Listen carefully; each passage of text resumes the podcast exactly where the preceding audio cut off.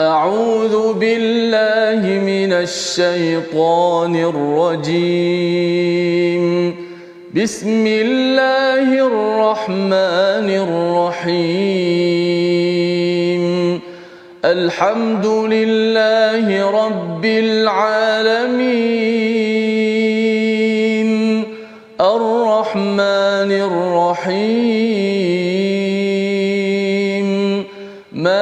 مالك يوم الدين. إياك نعبد وإياك نستعين. اهدنا الصراط المستقيم. صراط الذين أنعمت عليهم غير المغضوب عليهم ولا الضالين.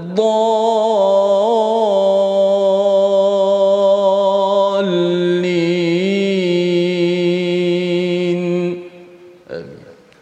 Assalamualaikum warahmatullahi wabarakatuh. Alhamdulillah wassalatu wassalamu ala Rasulillah wa ala alihi wa man wala syada la ilaha illallah syada Muhammadan abduhu wa rasuluh. Allahumma salli ala sayidina Muhammad wa ala alihi wa sahbihi ajma'in. Amma ba'du. Apa khabar tuan-tuan dan puan yang dirahmati Allah sekalian? Kita bertemu dalam My Quran Time. Baca faham amal pada hari ini untuk kita mengulang kaji halaman 371 hingga 376 yang sudah pun kita lewati pada minggu ini untuk sama-sama kita menggali permata demi permata daripada al-Quran kisah perjuangan para rasul yang penuh dengan kesungguhan ada cabaran yang melanda dan itu jugalah yang kita akan sama-sama ulang kaji bersama tetamu undangan kita pada hari ini Al-Fadhil Ustaz Muhammad Adam Muhibullah bin Abdullah. Apa khabar Ustaz Alhamdulillah. Alhamdulillah ya. Terima kasih datang hari ini kali pertama ke teratak My Quran Time. Ya. Kami ya saya bersama dengan Ustaz Betul. Tirmizi. Ustaz apa khabar? Ya, betul.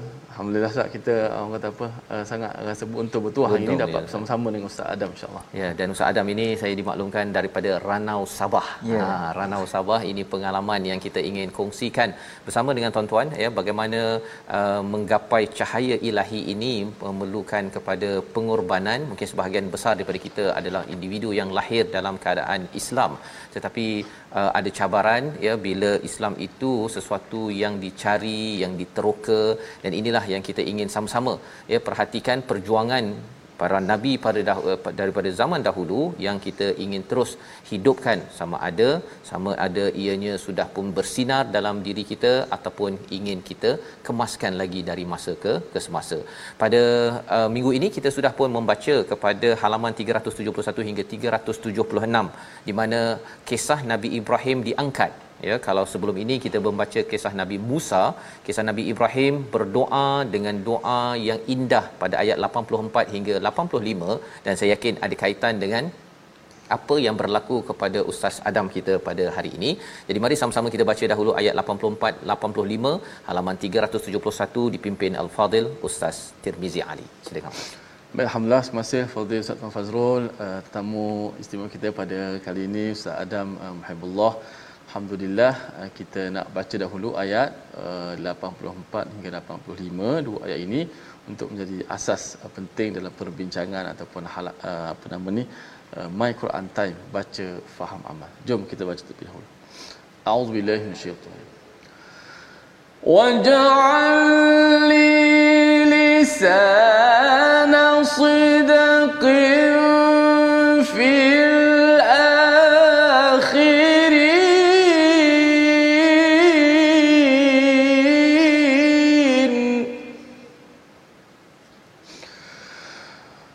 واجعل لي لسان صدق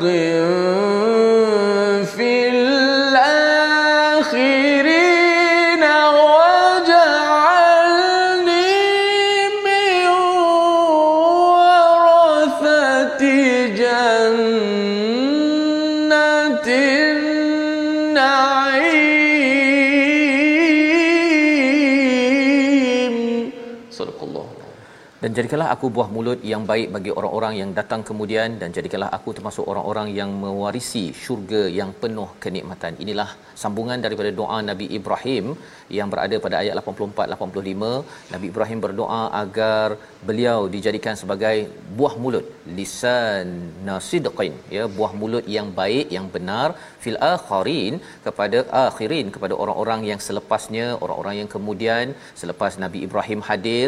Nabi Ibrahim seorang sahaja yang beriman pada waktu itu dia adalah sebagai satu ummah tapi seorang. Ha, tak ramai follower Nabi Ibrahim. Tetapi dengan doa ini salah satu daripada bukti terkabulnya doa Nabi Ibrahim ini adalah kita semua termasuklah pengalaman uh, Ustaz Muhammad Adam daripada seorang individu yang belum beragama Islam tetapi bila Nabi Ibrahim berdoa maka kita melihat pengalaman Ustaz Adam sendiri. Kalau boleh berkongsi bagaimana Ustaz Adam berkenalan dengan Islam dan akhirnya kembali kepada agama fitrah ini uh, apabila keluarga masih lagi ada sampai sekarang yang masih lagi belum ya kembali kepada agama fitrah ini. Silakan Ustaz Adam. Okey baik. Bismillahirrahmanirrahim Alhamdulillahi Rabbil Alamin Wassalatu wassalamu ala ashrafil anbiya'i wal mursalin Wa ala alihi wa sahbihi ajma'in. Baik, um, sebelum daripada um, perkongsian tentang macam mana um, memeluk agama Islam um, rasanya elok kiranya untuk saya brief sedikit keluarga saya ni macam mana. Ya, silakan. Uh, sebabnya kadang-kadang orang akan tanya, orang akan tanya um, lepas saya dah explain, mereka akan tanya, "Eh, kenapa keluarga macam ni?" Hmm. Uh, kan. Okey, saya uh, dibesarkan di sini sebenarnya. Di Banyak sini. dibesarkan di sini, cuma saya lahir di Sabah. Ya. Uh, saya lahir di Sabah waktu tu um, sehingga saya hanya membesar di Sabah sehingga umur saya 8 tahun. Ya. Um, ibu dan ayah saya bercerai waktu umur saya setahun 3 bulan. Uh, dan lepas penceraian tu ayah ke Pulau Pinang uh-huh. uh, berkahwin dengan orang Pulau Pinang. Okay. Saya terpisah dengan ibu saya lah daripada umur setahun tiga bulan. Hmm. Uh, dan saya duduk dengan datuk dan nenek sehinggalah mereka meninggal dunia dan barulah ayah bawa ke Pulau Pinang. Okay. Jadi uh, dalam keluarga mereka adalah orang-orang yang um, sangat berpegang dengan agama yang lama yeah. uh, dan saya pun ke arah itu juga yeah. uh, dan saya ingat saya sangat aktif waktu tu dalam yeah. uh, dalam gereja yeah. sebagai pemimpin pujian hmm. gospel singer kalau inilah oh, mungkin ada yang boleh tahu nyanyi sekali lah ya yeah. oh, okay. di sini tak boleh ustaz okey baik jadi um, sepanjang tempoh tu uh, saya terdidik dengan agama yang lama uh, dan dalam didikan itu kita dah uh, sebati.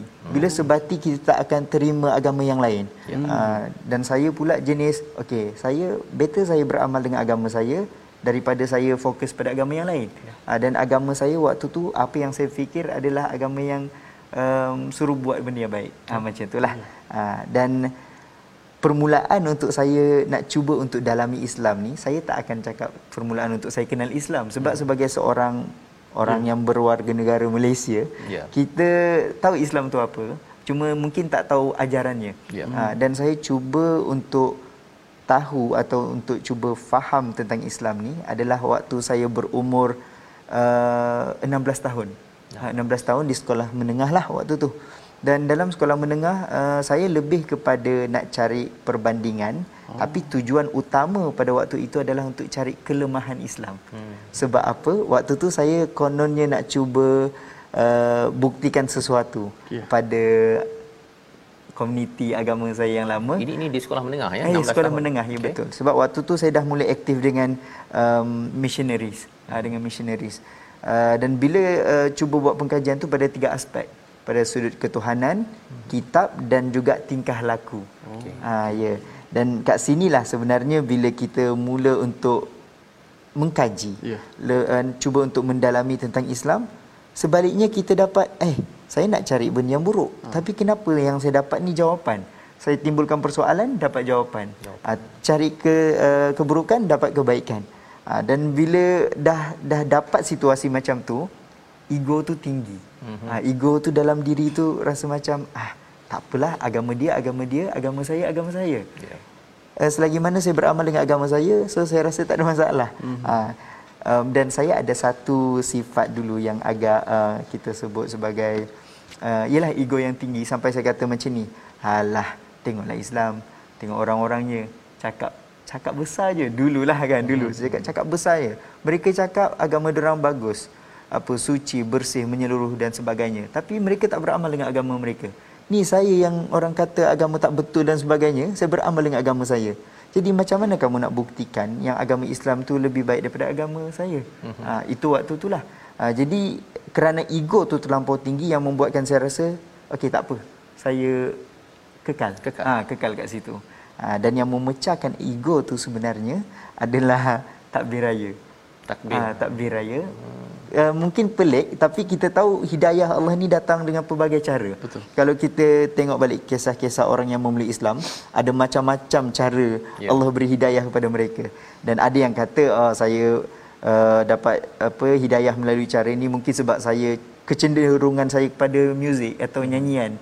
Uh, tapi bagi saya ini semua kerja Allah lah ya, kan. Yeah, yeah, yeah. Uh, cuma waktu mula-mula dengan takbir raya tu, yang ni kisah yang memang saya banyak kongsikan. Uh-huh. Um, waktu tu time, yalah time sebelum raya, waktu time puasa kita dah dengar lagu-lagu raya, kita dah dengar drama-drama raya yang ada semualah unsur-unsur raya ni kan, yeah. termasuklah takbir raya. Jadi bila dengar, saya saya kira takbir raya bukan pertama kali saya dengar maksudnya sebagai uh, rakyat Malaysia bukan pertama kali kan uh-huh. uh, tapi waktu tu bila dengar tiba-tiba timbul satu rasa sedih sedih sayu berdebar-debar pun ada tapi waktu tu saya rasa eh kenapa saya rasa macam ni hmm. macam uh, tak dapat nak explain tak dapat nak jelaskan kenapa perasaan tu semakin kuat semakin kuat yeah. dan uh, saya ingat saya pergi pada kawan saya saya tanya pada kawan saya cakap macam ni. Islam ke bukan ya, Islam? Islam. Orang Islam, Islam. Hmm. sebab waktu tu sepanjang sekolah menengah uh, untuk pengetahuan saya pindah randah rumah kawan sebenarnya. Ha? ah ha, ya. Sebab kan ada sedikit masalah di di Pulau Pinang. Uh, jadi saya ke Selangor. Ini bukan pasal kes uh, buli ya? Ah uh, bukan. Okey okey tengah hot isu tu sekarang kan. Okey. Jadi uh, waktu tu saya uh, tanya pada kawan saya yang Islam ni saya tanya macam ni kenapa ya bila saya dengar takbir raya kamu ni saya cakap kamu hmm. saya cakap kenapa bila saya uh, uh, dengar takbir raya ni saya rasa sayu rasa sedih berdebar-debar pun ada rasa macam ada sesuatu yang nak datang tapi saya tak tahu apa yeah. ha, macam saya risau dengan benda tu hmm. ha, and then jawapan kawan saya ni saya ingat sampai sekarang katanya macam ni biasalah tu takbir raya orang Malaysia mendayu-dayu buat orang sedih tak dapat balik kampung katanya hmm. jadi waktu tu saya apa yang dalam minda saya waktu tu saya macam susah nak terima sebab saya jenis yang suka pada jawapan yang lebih strong, strong. lebih kukuh. Um, tapi by then saya pun fikir ah tak apalah jawapan dia. Mungkinlah kot. Ah mungkin. Jadi saya pun mulalah dengar balik dengar balik semakin kuat semakin kuat. And then satu saat saya rasa eh kenapa rasa ni tak hilang-hilang? Saya pergi pula cari kat YouTube, saya tengok saya nak cuba cari tentang apa um, takbir raya ni lah apa sebenarnya kan. Dan saya jumpa takbir raya orang-orang yang bukan daripada Nusantara yang tak tak beralun tak mendayu-dayu pun. Mm-hmm. uh, tapi bila dengar uh, sama. uh, sama dan tambah kuat. Oh, uh, tambah kuat. kuat. Jadi waktu tu saya fikir waktu ah kawan saya punya jawapan ni tak boleh pakai. Uh, waktu tu lah. Uh, tapi by then tak ada masalah pun uh, nak mendayu ke dan sebagainya. Uh, dan selepas daripada itu barulah saya berdoa dalam beberapa hari dalam bahasa yang saya faham dan konten doa saya waktu tu adalah saya nak minta petunjuk pada Tuhan yang menciptakan langit dan bumi. Yeah. Uh, saya tak kisahlah mana satu lebihnya antara dua-dua ni tapi saya nak minta petunjuk pada Tuhan yang itu. Hmm. Uh, sebab dalam dua-dua agama ada sebut tentang perkara ini. Uh, jadi uh, dah beberapa hari berdoa sampai satu pagi saya bangun dalam keadaan yang masih lagi macam ni, tak ada perubahan, muka masih macam ni. Uh, jadi bangun-bangun tu dia timbul dengan beberapa persoalan. Yang pertama saya ingat waktu tu soalan yang timbul benda yang remeh macam mana agaknya kalau saya pakai kopiah lepas tu saya gelak sendiri. Oh mesti lawak. Ah dia jadi macam tu. Dan fikir balik macam mana agaknya rupa saya kalau saya pakai jubah? Oh mesti macam kungfu Cina yang lama-lama tu dia pakai baju yang agak panjang ada belah kat tepi eh. lepas tu gelak sendiri. Tapi timbul satu persoalan yang buat saya terfikir dan saya terdiam. Soalan tu macam mana agak-agaknya kalau saya jadi orang Islam? Terus saya macam terdiam tapi oh, alah macam mana ah dia mula jadi macam tu ah, dan bila saya cuba yakinkan diri cakap okay why not i try oh macam mana kalau saya cuba kan hmm. kalau tak jadi apa saya keluar balik ah tu waktu tu lah mula-mula ah, tu kan okay. ah, Jadi um, saya pergi pada kawan saya cakap, cakap balik pada dia saya nak cuba memeluk Islam. And then kawan saya pun cakap okey tak apa uh, jumpa ayah saya kita pergi pejabat agama. Ha, dan pergi pejabat agama waktu tu pejabat agama tutup hujung minggu. Ha, hari Ahad tu saya sempat pergi gereja lagi. Isnin tu baru pergi pejabat agama. Ha, dan waktu itulah alhamdulillah pertama kali uh, saya dapat sebut satu kalimah yang saya kira hadiah yang cukup besar untuk saya lah asyhadu an la ilaha illallah wa asyhadu anna muhammadar rasulullah uh, dengan sungguh-sungguh sebab sebelum tu itu bukan kalimah yang yang baru atau asing bagi saya tapi bila dapat sebut dengan sungguh-sungguh dengan hati waktu itulah yang baru saya dapat rasakan satu keindahan yang tak dapat dijelaskan dengan kata-kata. Masya-Allah itulah pengalaman daripada Al-Fadhil Ustaz Muhammad Adam Muhammadullah eh, yang seterusnya mengambil uh, ijazah bahagian dakwah dengan pengurusan sumber insan ya. Selepas itu untuk mendalami lagi uh, apa yang ada dalam agama fitrah ini. Dan ianya uh, berliku-liku lah ya uh, dengan satu setengah tahun sudah terpisah daripada mak ayah yang uh, yang bercerai. Dan semua itu adalah aturan daripada Allah Subhanahu Wa Taala yang membawa kepada uh, komitmen pada agama lama yang bagus. Kan? Yang kuat rupa-rupanya dengan komitmen untuk mencari kebenaran itu Tuhan bawakan kepada kebenaran yang yang sebenarnya. Inilah perjuangan uh, Ustaz Muhammad Adam ya untuk meneruskan ya kebenaran apa yang didoakan oleh Nabi Ibrahim sebentar tadi. Ya, kalau katakan Ustaz Adam tadi pun doa kan. Yeah. Ya, dia doa ni dia tak pernah fail kan walaupun yeah. uh, ketika berada bukan beragama Islam ke dah beragama Islam tetap juga doa itu dikabulkan oleh Tuhan yang sama. Mungkin yang berdoa tu saja rasakan oh mungkin Tuhan A B C yeah. tapi Tuhan satu sahaja yang yang mengkabulkan semua semua perkara ini. Dan inilah uh, bukti-bukti dalam kehidupan kita tuan-tuan yang boleh membina keimanan kita disebabkan itulah dalam surah asy-syu'ara ini kita lihat berkali-kali Allah mengulang satu ayat ataupun dua ayat yang kita tengok berkali-kali. Lepas kisah nabi ataupun lepas kisah tumbuhan Allah bawakan. Lepas kisah nabi Musa dibawakan kisah nabi Ibrahim dibawakan. Kita baca daripada ayat 121 hingga ayat 122 daripada halaman 372 untuk Allah ulang banyak kali tentang realiti manusia kita baca bersama dipimpin Al-Fadhil Ustaz Tirmizi Ali. Silakan Ustaz. Baik, terima kasih Fadhil Ustaz Fazrul, Ustaz uh, Muhammad Adam yang sudah pasti kita nak dengar lagi ya bagaimana bibit kehebatan uh, hidayah Allah Subhanahu Wa Taala ni yang boleh masuk dalam hati manusia hmm. walaupun ya bermacam-macam uh, perkara yang berlaku kata asbab dia tapi subhanallah uh, dengan takbir raya ada yang dengan azan uh, ada yang uh, dengan dah dengar kuliah lama dah parking kereta kat masjid tapi tak masuk Islam lagi tapi hmm. bila masuk Islam dah faham dah hukum fiqh sebab selalu dengar. Selalu dengar. masya-Allah. Baik kita baca ayat 121 hingga 122 auzubillahi minasyaitanir inna fi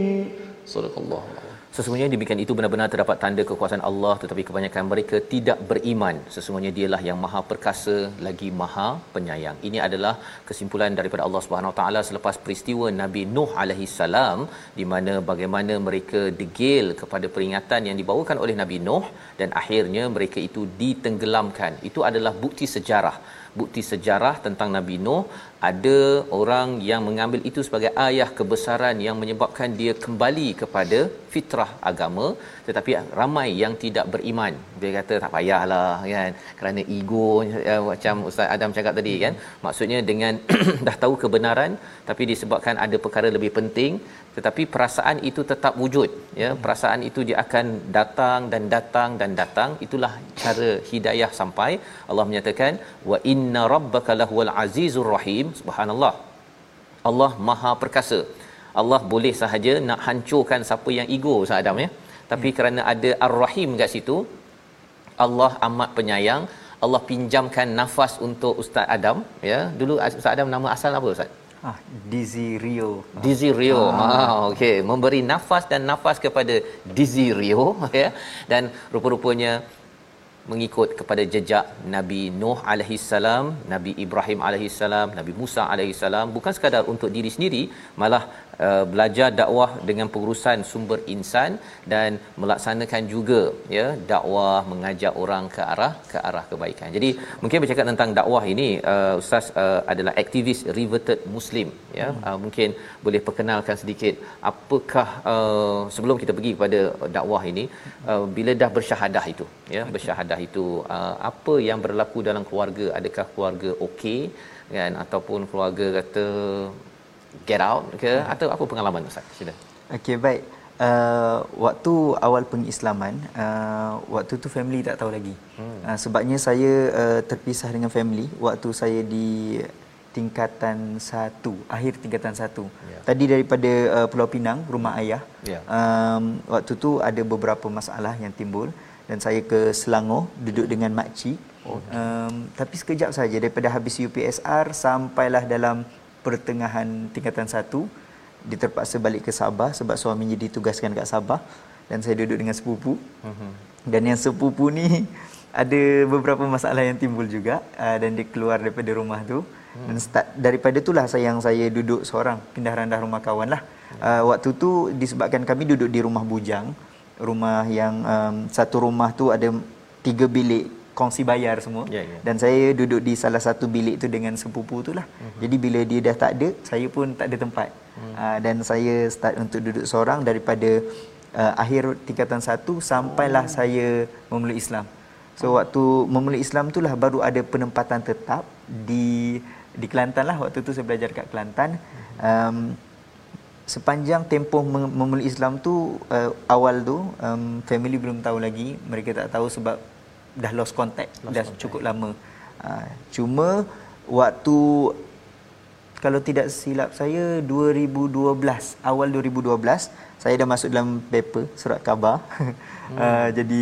pelajar terbaik um, di di Kelantan tu tempat Dan saya belajar itu tu. membawa kepada satu bibit-bibit bertemu insan yang tersayang um, selepas itu. Selepas ha, itu. Jadi kita nak lihat uh, Ustaz Adam ya tentang peristiwa itu ha, ha. sebentar lagi ya. ya. Kita berehat dahulu bagaimana perjalanan Ustaz Adam bersama cahaya Al-Quran menjejak kepada Nabi Nuh, Nabi Musa, Nabi Ibrahim alaihissalam. Kita berehat sebentar. My Quran Time baca faham amal.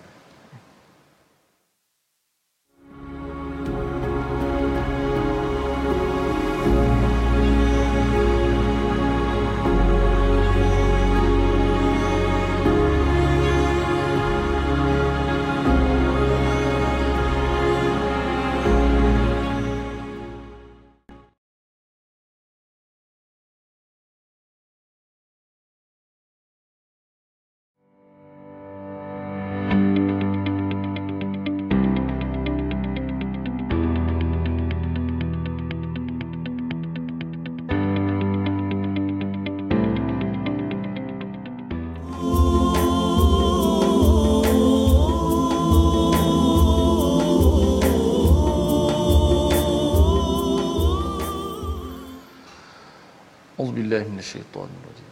فاتقوا الله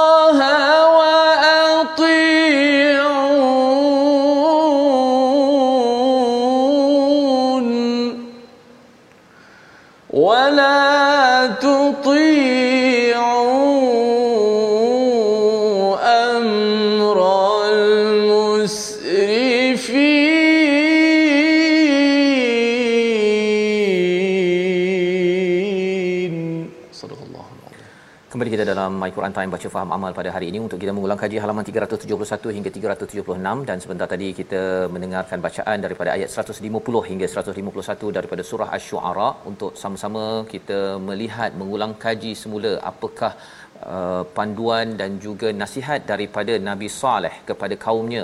Dan nasihat ini juga konsisten pada pada setiap rasul kepada kepada kaumnya fattaqullah. Bukan sekadar beriman tetapi bertakwa iman ini dalam hati tetapi diambil tindakan itulah bertakwa untuk mengelakkan pelbagai cabaran dalam kehidupan dan dipasangkan dengan istilah wa atiun. Wa atiun itu maksudnya taatlah kepadaku iaitu kepada rasul ya.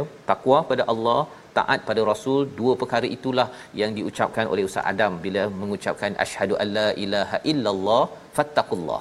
Dan wa asyhadu anna muhammadar rasulullah wa atiun taat kepada kepada rasul dan perjalanan itu perjalanan itu bila dah belajar sebentar tadi ya mungkin Ustaz Adam boleh menyambung balik ya kisah bagaimana bila dah masuk surat khabar tersebut. Ah okey baik.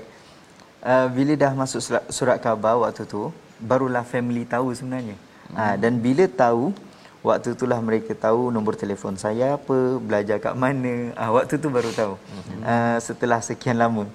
Uh, mula-mula saya hanya jangkakan okey mungkin penerimaan tu akan okey sebab sebelum ni pun tak duduk dengan mereka yeah. uh, dan saya tak pernah buat apa-apa masalah yang mungkin memalukan uh, nama keluarga dan sebagainya uh, tapi yang jadi sebaliknya um, mereka kalau ikutkan sebelum tu dah lama tak jumpa hmm. niat di hati memang nak jumpa lah kan hmm. uh, duduk pula di Semenanjung mereka yeah. di Sabah um, jadi perasaan tu semakin jauh sebab mereka tiba-tiba macam senyap macam seolah-olah kita dipulaukan macam tu Uh, dan yang lebih teruk lagi sebenarnya adalah daripada um, yang saya kira mungkin saudara mara yang jauh yang saya pun tak tahu dari mana dan sebagainya sebab dah lama tak jumpa. Yeah. Jadi memang kita tak kenal sangat.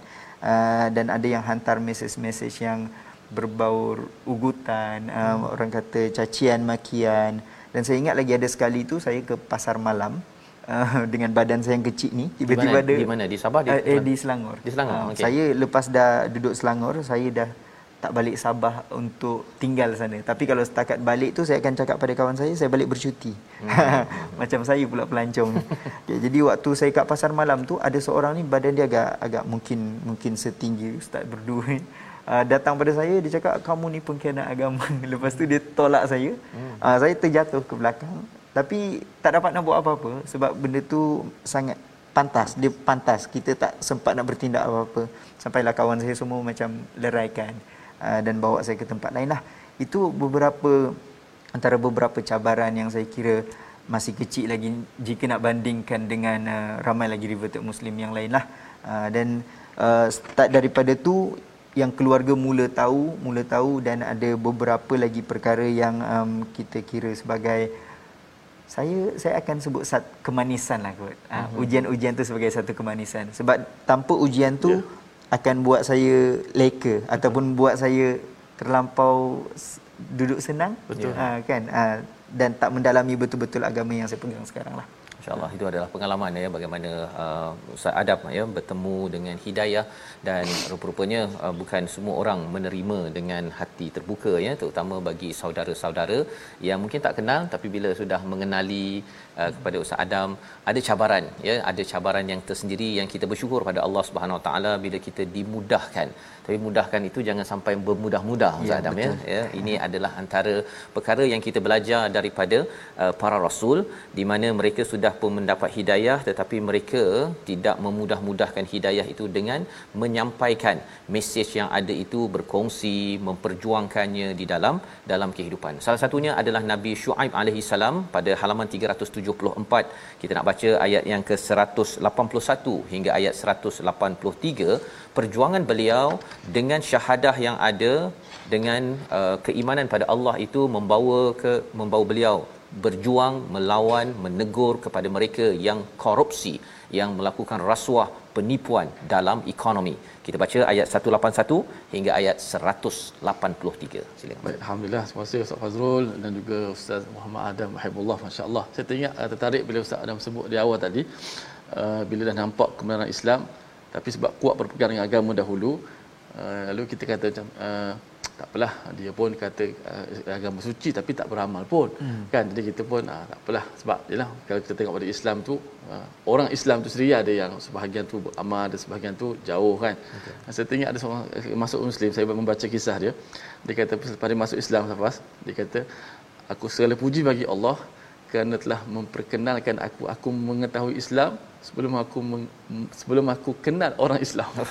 Sebab kalau dia kenal orang Islam dia tengok mungkin kalau tengok ter, terjumpa dengan orang yang tak elok lah. Maksudnya hmm. mungkin susah. Tapi dia kenal Islam, Islam tu sendiri maka dia masuk Islam alhamdulillah Alhamdulillah. Masya-Allah. kita baca ayat yang ke-181 hingga 183 auzubillahi minasyaitanir أوفوا الكيل ولا تكونوا من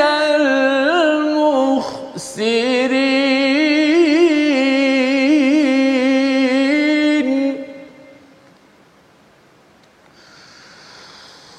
وزنوا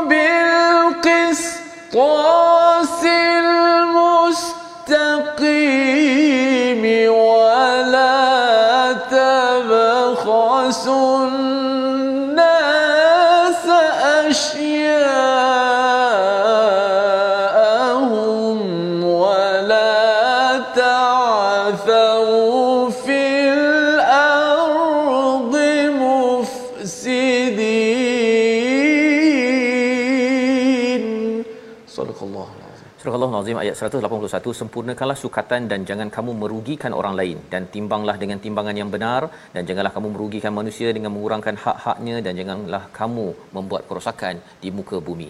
Inilah perjuangan takwa oleh Nabi Shu'aib kerana isu pada waktu itu adalah isu ekonomi di mana ramai orang-orang bisnes menipu antara satu sama lain, mereka mengurangkan timbangan, mereka menukar timbangan, mereka mengurangkan hak-hak yang diperoleh oleh orang ramai. Dan ini adalah perjuangan yang bukan sekadar pada Nabi Shu'aib inilah perjuangan hingga sekarang. Kita bercakap tentang ekonomi tentang sosial tentang politik seperti Nabi Musa itu semuanya perlu diperjuangkan kerana Islam membawa keadilan. Semua orang beragama Islam tidak beragama Islam pelbagai kaum layak untuk mendapat keadilan daripada Allah Subhanahu Wa Taala. Dan uh, bercakap tentang perkara ini uh, bila Ustaz Adam uh, ber uh, sama Islam ya. Dan kemudian katanya satu setengah tahun terpisah daripada ibu kan? Hmm. terpisah daripada ibu dan bersama Islam. Bagaimana uh, belajar dan kembali balik berjumpa dengan uh, ibu ayah dan terlibat dalam dunia dakwah? Silakan. Okey, baik. Uh, saya bertemu dengan ibu saya waktu umur saya 25 tahun. 25 Ya, waktu umur saya 25 tahun daripada berumur setahun 3 bulan tu mm-hmm. sehinggalah umur 25 tahun baru Allah. jumpa. Allah. Uh, waktu tu sebenarnya agak janggal Hmm. mula-mula. Uh, tapi yang buat saya rasa uh, teruja nak jumpa adalah sebab ibu saya dah Islam. Dah Ah, Islam? Ya, waktu Oh, tu ibu saya dah memeluk Islam, alhamdulillah. Dan um, kita mula-mula tu saya rasa berdebar sebab risau nak nak sebut yang saya dah Islam sebenarnya. Ah. Tapi bila tahu yang ibu saya dah Islam, saya rasa ya, subhanallah Allah permudahkan. jumpa di mana di Selangor Di Sabah. Di Sabah? Ah, mula-mula tu dapat nombor telefon daripada sepupu saya. Hmm. Yang mana sepupu saya ini pun sebenarnya alhamdulillah hari tu uh, dua bulan yang lepas saya bawa untuk memeluk Islam. Alhamdulillah. Oh. Uh, dan uh, dia inilah yang memberikan nombor telefon uh, mak saya uh, kepada saya uh, sebabnya ibunya dengan ibu saya macam kawan lah hmm. geng-geng menantu di sebelah sebelah ayah lah. Hmm. Uh, jadi uh, bila dapat nombor telefon um, cuba hubungi dan uh, set masa bila nak jumpa dan bila dah jumpa kat Sabah tengok bertudung dan sebagainya alhamdulillah uh, dah waktu dah uh, dah Islam lah dan um, waktu jumpa dapat tahu pula anak-anak um, mak kira adik saya lah dengan um, ayah yang lain Ya. juga Islam juga Islam. saya waktu tu uh, sangat bersyukur sebab Maknanya Ustaz Adam, di dipermudahkan sebalik uh, apa ni uh, kesusahan ujian Ya. ada berita Ya gembira betul. kemanisan. Ha ya betul. Dan uh, waktu itulah saya betul-betul rasa bersyukur dan saya rasa ya Allah ini ini ini baru sikit ni sebenarnya yang Allah nak bagi dan saya percaya lepas tu mesti ada banyak lagi. Uh, walaupun keluarga yang lain ramai lagi yang belum Islam, ayah pun belum Islam, tapi uh, ini semua proses. Kan proses uh, dan bergantung pada kita juga bagaimana akhlak kita dengan mereka kan. Walaupun dah Islam berbeza agama tak bermakna kita Ya. kena putuskan. Betul. uh, iba- macam sekarang ni pun dengan segala uh, pencapaian yang kita tunjukkan dengan segala uh, tindakan yang kita tunjukkan um, keluarga pun dah bo- boleh menerima sikit demi sikit. Mungkin bukan sepenuhnya tapi macam sebutkan tadi ini semua proses insyaallah Ustaz Fahri sebut insan tersayang. Saya pun tertanya tadi Ustaz. Ya, ya, itu yang bila bercakap tadi tentang ibu tadi tu, hmm. ya, bila terpisah sampai 24 tahun oh. itu hmm. dan uh, bertemunya itu, ya, lahirnya dalam keadaan bukan Islam, hmm. kemudian bertemunya dalam keadaan dua-dua Islam. Hmm. Tanpa yeah. yang dua-duanya bercakap pasal Islam. Yeah. Kalau kita fikirkan rasa eh macam mana ni kan? Aturan Allah tapi tu. aturan Allah, inilah yang seperti mana Nabi Musa itu bertemu Nabi Shu'aib. Ya hmm. Nabi Musa tu pasal dia terbuat silap dekat hmm. Mesir kan? Dia tertolak orang dan terbunuh. Dia lari lari lari lari sampai ke Madian. Rupanya jumpa dua orang wanita yang nak ambil air ya, nak ambil air dan kerana memperjuangkan keadilan jumpalah dengan bapa kepada si wanita tadi. Rupanya itulah juga yang menjadi pasangan yang berjuang balik ke Mesir kalau nak fikirkan Nabi Musa pergi atas dasar silap dan pergi ke sana pun kerana tolong orang yang tak kenal hmm. uh, tidak pun disangka bahawa itu adalah perkara yang dirakam sehingga kembali keluarga itu ya bertemu dengan Allah Subhanahu Wa Taala dan berjuang menentang ataupun memperjuang apa memberitahu kepada Firaun dan membawa Bani Israel menuju kemenangan. Jadi pengaturan Allah ini ya kalau nak tengok Nabi Musa kena kejar tu kena kejar tu boleh tahan perasaannya tuan-tuan kan hmm.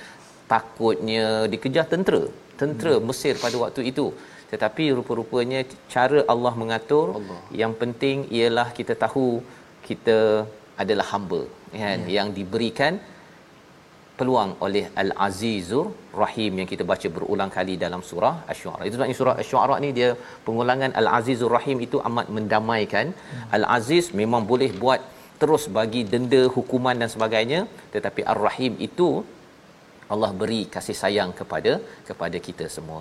Jadi atas dasar kasih sayang itulah sebenarnya kita nak melihat lagi pada halaman 375 ya pada ayat yang ke-198 199 ya bahawa tanda kasih sayang Allah Allah memberi kita Quran Allah suruh kita betul-betul baca jangan jadi seperti Bani Israel di kalangan ulama mereka.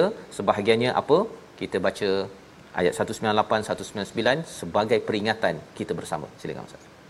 Baik, kita baca ayat 198 dan 199. A'udzubillahi minasyaitonir rajim. Bismillahirrahmanirrahim. ولو نزلناه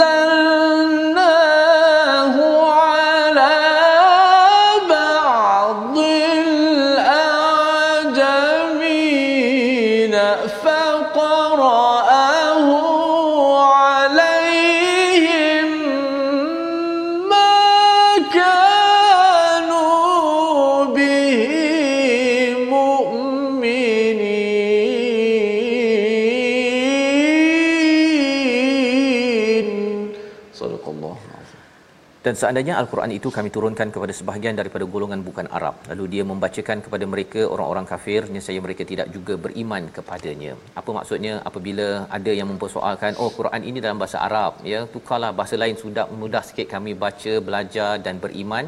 Tapi rupa-rupanya bila diturunkan kalau diturunkan pun dalam bahasa ajami bahasa yang bukan Arab mereka juga tidak beriman. Pasal poinnya bukannya Arab tak Arab bukan pasal kopiah tak kopiah ya bukan pasal jubah tak jubah tapi kerana iman yang ada dalam hati itulah yang merubah.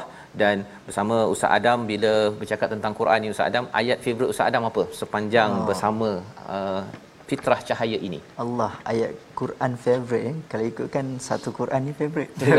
Okay, tapi cumanya uh, yang saya kira mungkin ada dua um, dua ayat dalam al-Quran ini yang jadi uh, pegangan saya waktu yeah. awal-awal memulai Islam mm. sehinggalah sekarang dan sangat berkait rapat dengan kisah kehidupan saya tadi. Uh, yang pertama uh, la yukallifullah nafsan illa wus'aha uh, dan yang satu lagi um, fa inna ma'al usri yusra.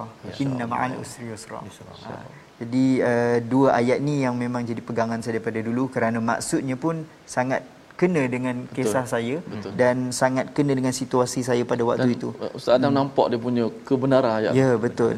Dan ayat uh, sebenarnya ayat la yukallifullahu nafsan illa wus'aha adalah antara ayat dalam pengkajian saya waktu sebelum memulai Islam tu. Oh. Uh, itu antara yang saya terbaca. Okay. Uh, jadi yang sampai sekarang saya pegang. Dia dia uh, bahagian apa ayat itu nanti mungkin Ustaz Tir boleh baca hmm. ayat tersebut sebagai hadiah daripada program ini. Tapi apa yang Ustaz Adam nampak daripada ayat itu kaji sehingga membawa kepada hmm cahaya fitrah ni. Okay, uh, dalam la yukallifullah nafsan illa wus'aha Allah sebutkan Allah tidak akan bebankan hamba-Nya melainkan dengan kemampuannya. Mm-hmm. Uh, dengan kehidupan saya yang uh, saya kira agak tunggang langgang yeah. uh, dengan um, keluarga yang berpecah belah dengan kehidupan yang sendirian. Saya ingat lagi dulu sepanjang sekolah menengah um, survive sendiri. Survive. Uh, cari yuran-yuran duit dapat oh, okey yang yuran semua sebenarnya saya kat sekolah saya sangat aktif masuk pertandingan yeah. tapi sebelum daripada masuk pertandingan tu saya pernah kutip besi buruk botol-botol kosong hmm. semata-mata untuk cari duit untuk makan waktu tu sahaja itu kenangan ha, dan selepas daripada tu saya aktif masuk pertandingan di sekolah nyanyian dan sebagainya ah. untuk dapat hadiah dapat duit uh, dan bila kita dah aktif kat sekolah uh, kita dah dapat beasiswa kecil persekutuan waktu yeah, tu tak yeah. payah di, diberi pengecualian sebab sumbangan uh, terhadap sekolah kan uh, jadi diberi pengecualian untuk beberapa perkara uh, dan dapat beberapa bantuan antaranya rancangan makanan tambahan hmm. um, apa PIBG tak payah yeah, bayar yeah. buku teks percuma dan sebagainya lah uh, jadi um, dengan semua struggle tu saya rasa okey semua ini um, saya tahu okey saya tahu semua ini adalah ujian Ha, even dengan, dengan agama yang lama ada sebut tentang perkara itu juga. Saya tahu semua ini adalah ujian. Cumanya saya nak cari mana penghujungnya. Yeah. Ha, mana penghujung kepada semua ni? Apa hmm. sebenarnya yang Tuhan nak bagi kepada saya? Ha, jadi bila nampak uh, jumpa ayat ni, saya rasa macam, oh, ini satu jawapan yang sangat kuat. Ha, cuma macam sebutkan tadi lah, ego tu masih tinggi lagi. Masih tinggi. Ha, tapi waktu tu dah, dah ayat tu dah dah masuk dalam minda dah. Hmm. Ha, dah dah set dalam minda, okey ada ayat ni.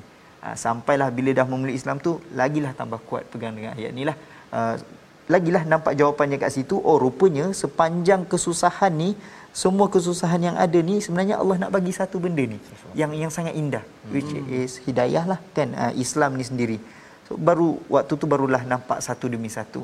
Dan kesinambungannya apabila uh, dah dah memeluk Islam hmm. kan kita nampak okey ini hadiah Allah. Dan kita dapat tentangan. Dapat tentangan yang macam sebutkan tadilah. Adalah sebelum ni memang tak jumpa dengan family dan sebagainya. Uh, bila dah Islam dapat lagi masalah. Dan barulah saya jumpa pula uh, surah uh, al-insyirah ya. tadi. Uh, fa inna ma'al usri yusra. Inna ma'al usri yusra Allah ulang dua kali hmm. kan macam nak tunjuknya sayangnya Allah pada kita ni dengan setiap kesusahan tu mesti akan ada kemudahan kan um, dan kalau kita sendiri sebagai manusia biasa selalu kalau kita nak pujuk orang atau kita sayang dengan seseorang kita akan sebut dua kali kan mm-hmm. uh, ni ini contoh sajalah oh. kan kalau contoh kita nak pujuk macam alah janganlah macam tu sabarlah sikit nanti bagi gula-gula contoh ah, tak apa nanti nanti saya beli gula-gula uh, seolah-olah macam yeah. itulah uh, satu waktu pujukan tu. Allah lah yeah. untuk Ya betul. Jadi bila dah macam tu saya lagi tambah kuat rasa okey ini adalah pilihan yang betul setiap ujian ni ini adalah untuk jadikan saya lebih kuat yeah. untuk menjadikan saya uh, muslim yang lebih matang uh, kan uh, yang lebih matang dan lebih uh, menghayati mm-hmm. dan bila ada pegangan tu yang buatkan saya fikir okey semua ini adalah untuk kebaikan saya sendiri dan akan datang nanti mesti ada sesuatu yang Allah nak berikan bukanlah kita nak harapkan sesuatu yang bersifat kebendaan yeah. tapi yang paling penting redha Allah tu sendirilah. Yeah. insyaallah itulah uh, perkongsian perjalanan hidup uh, Ustaz Muhammad Adam Muhabbillah bin Abdullah ya sebagai seorang insan yang uh, satu tahun setengah terpisah daripada ibu ayah ya pelbagai cabaran dan terpisah daripada dengan ibu selama 24 tahun. Tapi rupa-rupanya ketentuan Tuhan untuk menemukan dalam agama fitrah ini sebagai satu perkara yang amat indah.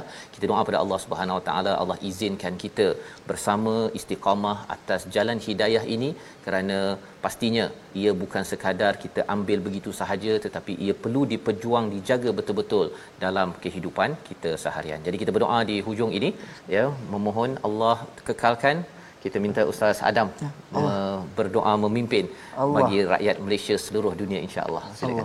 Allah. Allah. Saya insya-Allah doa ni saya guna bahasa Melayu lah ya. supaya ya. semua orang boleh faham. Mm-hmm. Mana Betul. tahu ada yang di luar sana yang bukan Islam juga ya. ya. ataupun uh, keluarga-keluarga saya, keluarga sahabat-sahabat Riverted mm. Muslim yang lain sama-sama boleh mendengar juga. Okey, baik. A'udzubillahi minasyaitonirrajim. Bismillahirrahmanirrahim. Alhamdulillahirabbil alamin wassalatu wassalamu ala asyrafil anbiya'i wal mursalin wa ala alihi wa sahbihi ajmain. Ya Allah ya Rahman ya Rahim, ampunkanlah dosa kami, ampunkanlah dosa kedua ibu bapa kami, ampunkanlah dosa keluarga kami, ampunkanlah dosa seluruh umat Islam ya Allah. Ya Allah ya Rahman ya Rahim, kami mohon kepadamu ya Allah sebagai hamba yang sangat hina sebagai hamba yang sangat lemah kami mohon kepadamu berilah hidayah kepada seluruh seluruh umat Islam dan seluruh keluarga kami yang belum Islam ya Allah. Ya Allah ya Rahman ya Rahim kami tahu kami tidak punya apa-apa kami tahu kami tidak punya kelebihan-kelebihan yang lain. Hanya padamu kami berserah ya Allah.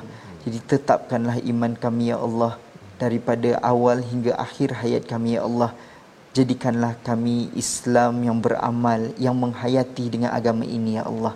Ya Allah ya Rahman ya Rahim kepada yang belum Islam ya Allah kau berilah hidayah kepada mereka ya Allah. Sesungguhnya engkau maha pengasih lagi maha penyayang ya Allah.